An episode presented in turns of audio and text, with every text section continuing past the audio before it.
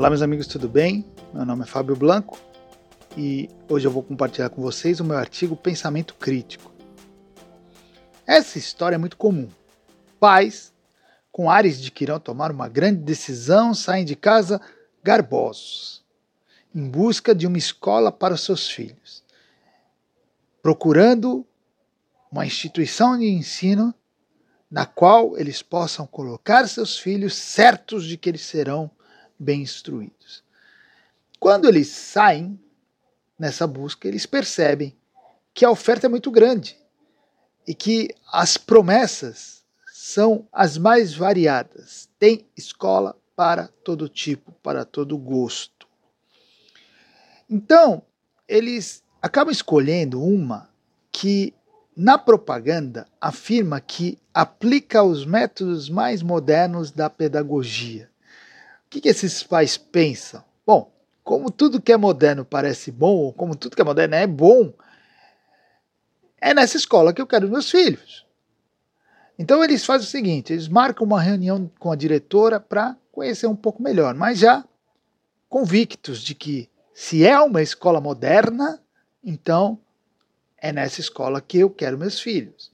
Vamos apenas constatar se realmente trata-se de uma escola moderna. Então eles marcam com a diretora e quando eles chegam na escola, eles logo ficam encantados com a ordem e com a segurança do local. Bom, é uma escola moderna, né? Então é tudo limpo, todo mundo com seu crachá, todo mundo com a sua identificação, tem tem segurança, tem instrutor para todo lado, todo mundo muito bem uniformizado. Bom, eles já se encantam com isso. Só que o que realmente importa para os pais, o que mais importa é a formação da criança. Então eles ficam logo seduzidos pela promessa de que seus filhos serão estimulados a desenvolver um pensamento crítico. Quando eles ouvem isso da escola, da diretora, eles falam: Poxa vida, é exatamente isso que eu quero. Eu quero que meu filho seja bem informado. Eu quero que meu filho saiba pensar. Eu quero que meu filho tenha um pensamento crítico. Então eles já logo imaginam, né? Seus filhos ali numa tribuna, vociferando a maneira de uma Greta Thunberg contra os males da sociedade. Eles pensam nisso todo orgulhosos. Meus filhos desenvolvendo um pensamento crítico. Então eles não titubeiam, né? Quando eles sabem disso, quando eles ouvem isso, eles assinam o contrato e voltam para casa aliviados. Por quê? Porque eles estão certos de que cumpriram a sua missão, de que escolheram da melhor maneira possível um lugar para seus filhos aprenderem. E aí os filhos começam a ir para a escola e a escola começa a honrar aquilo que prometeu aos pais.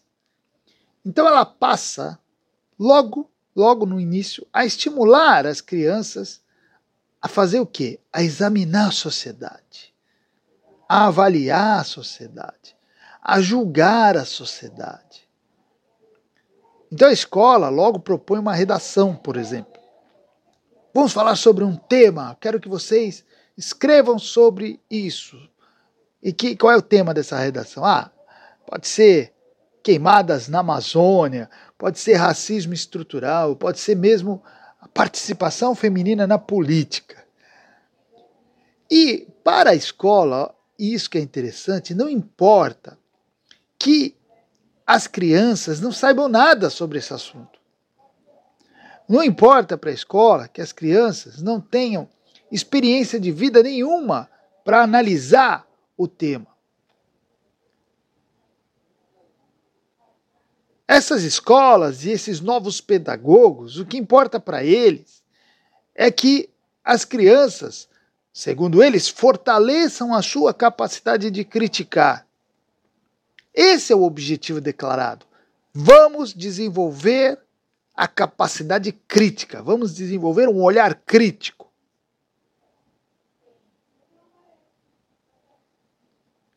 E nesse ponto eu quero que vocês entendam. Eu não quero dizer que o desenvolvimento do pensamento crítico seja algo ruim, seja algo repreensível. Pelo contrário, é, eu entendo que todo adulto deveria ter uma boa formação e, com isso, ter um, o, o desenvolvimento de um pensamento crítico saudável. O problema não é ter o pensamento crítico. O problema é você estimular o pensamento crítico muito cedo, como hoje se quer fazer com as crianças. Porque veja bem, quando você apressa o pensamento crítico, ou seja, quando você estimula alguém a, a, a pensar criticamente, sem ter o mínimo para fazer isso, sem ter o mínimo de formação e de instrução para isso, o que, que você está fazendo? Você não está treinando a pessoa a criticar. Você não está fazendo isso. Você está fazendo a pessoa se acostumar a dar, dar palpite. Porque quando uma criança fala sobre um tema como esses aí, sobre racismo estrutural, qual é a base que ela tem para falar sobre isso? Sobre participação política na é, participação feminina na política. Que base que ela tem para falar nisso? Nenhuma. Então ela vai dar palpite. Ela vai falar algo sem preparo. Sem preparo algum. E se ela está falando só dando palpite, ela vai se acostumar que dar palpite é algo normal. É algo esperado dela. Poxa, ela desde cedo na escola, os professores determinam que ela dê palpite sobre as coisas. Então ela vai crescer acreditando que dar palpite é normal, é o certo, é saudável. E mais ainda, e mais ainda, não apenas ela vai acreditar que dar palpite é saudável, como ela vai também acreditar que os seus raciocínios são muito importantes. Ela vai aprender a se concentrar nos seus próprios raciocínios. Ela vai aprender a ficar olhando para dentro do seu pensamento, porque é isso que importa, não é isso que a escola está pedindo, então é isso que eu vou fazer. E o resultado disso é que as pessoas acabam se acostumando a valorizar exageradamente suas próprias conclusões. E aí, o que nós vemos pessoas falando de coisas que não entendem, que não têm a mínima noção do que se trata, que têm só impressões muito rasas, mas falam como se tivessem certeza absoluta e se orgulham daquilo que falam e ainda dizem: Eu tenho o meu direito de dar minha opinião. Então nós já vimos aí quantos problemas esse negócio de ficar dando, é, estimulando o pensamento crítico de maneira apressada, o quanto isso pode atrapalhar. Mas tem mais. Quando a pessoa é estimulada muito cedo a criticar, isso vai fazer também ela perder a capacidade de conceber outras verdades senão aquelas formuladas por ela mesma. Ela está acostumada apenas a olhar para dentro de si.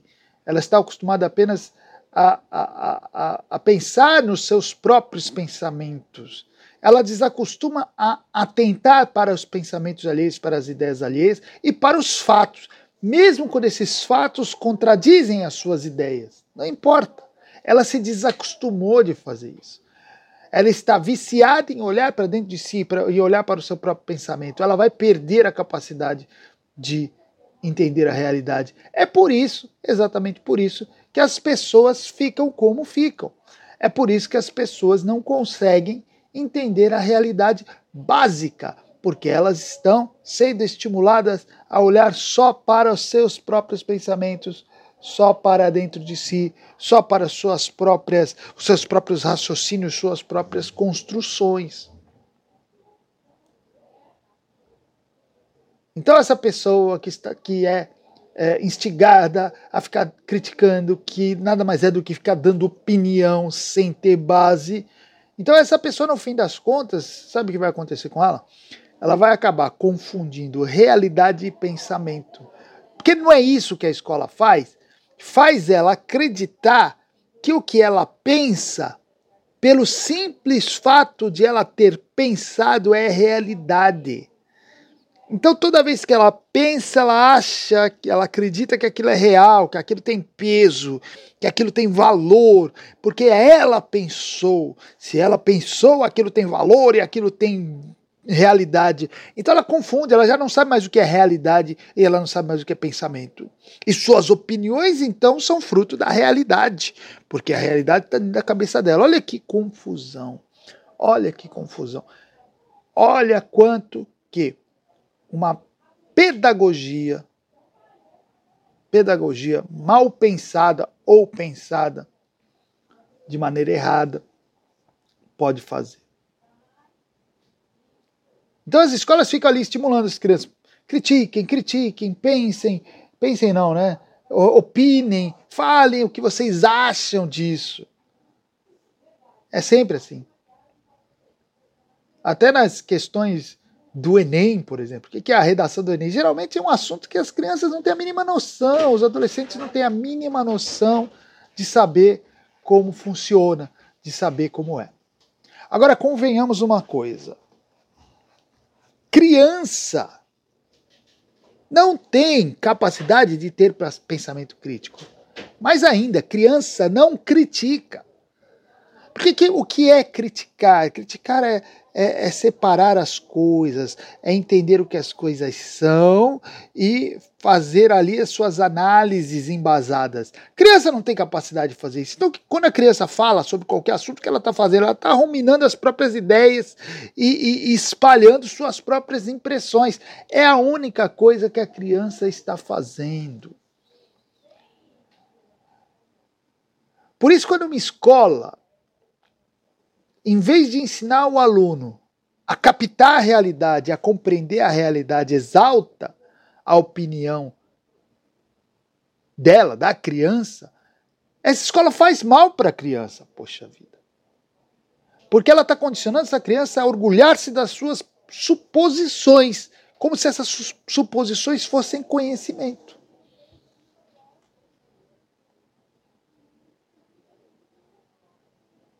Porque essa escola não ensina a criança a pensar. E antes de pensar, a olhar, a observar, a captar. Interessante que quando você é, vai para faculdade em áreas mais científicas, aí inverte-se tudo, né?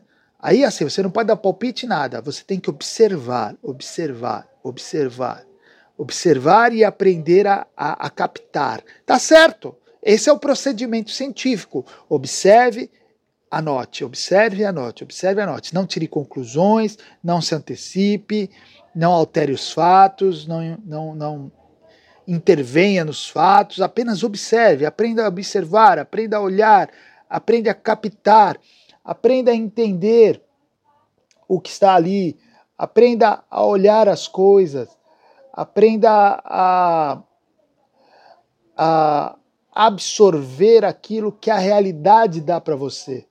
Aprenda a fazer isso.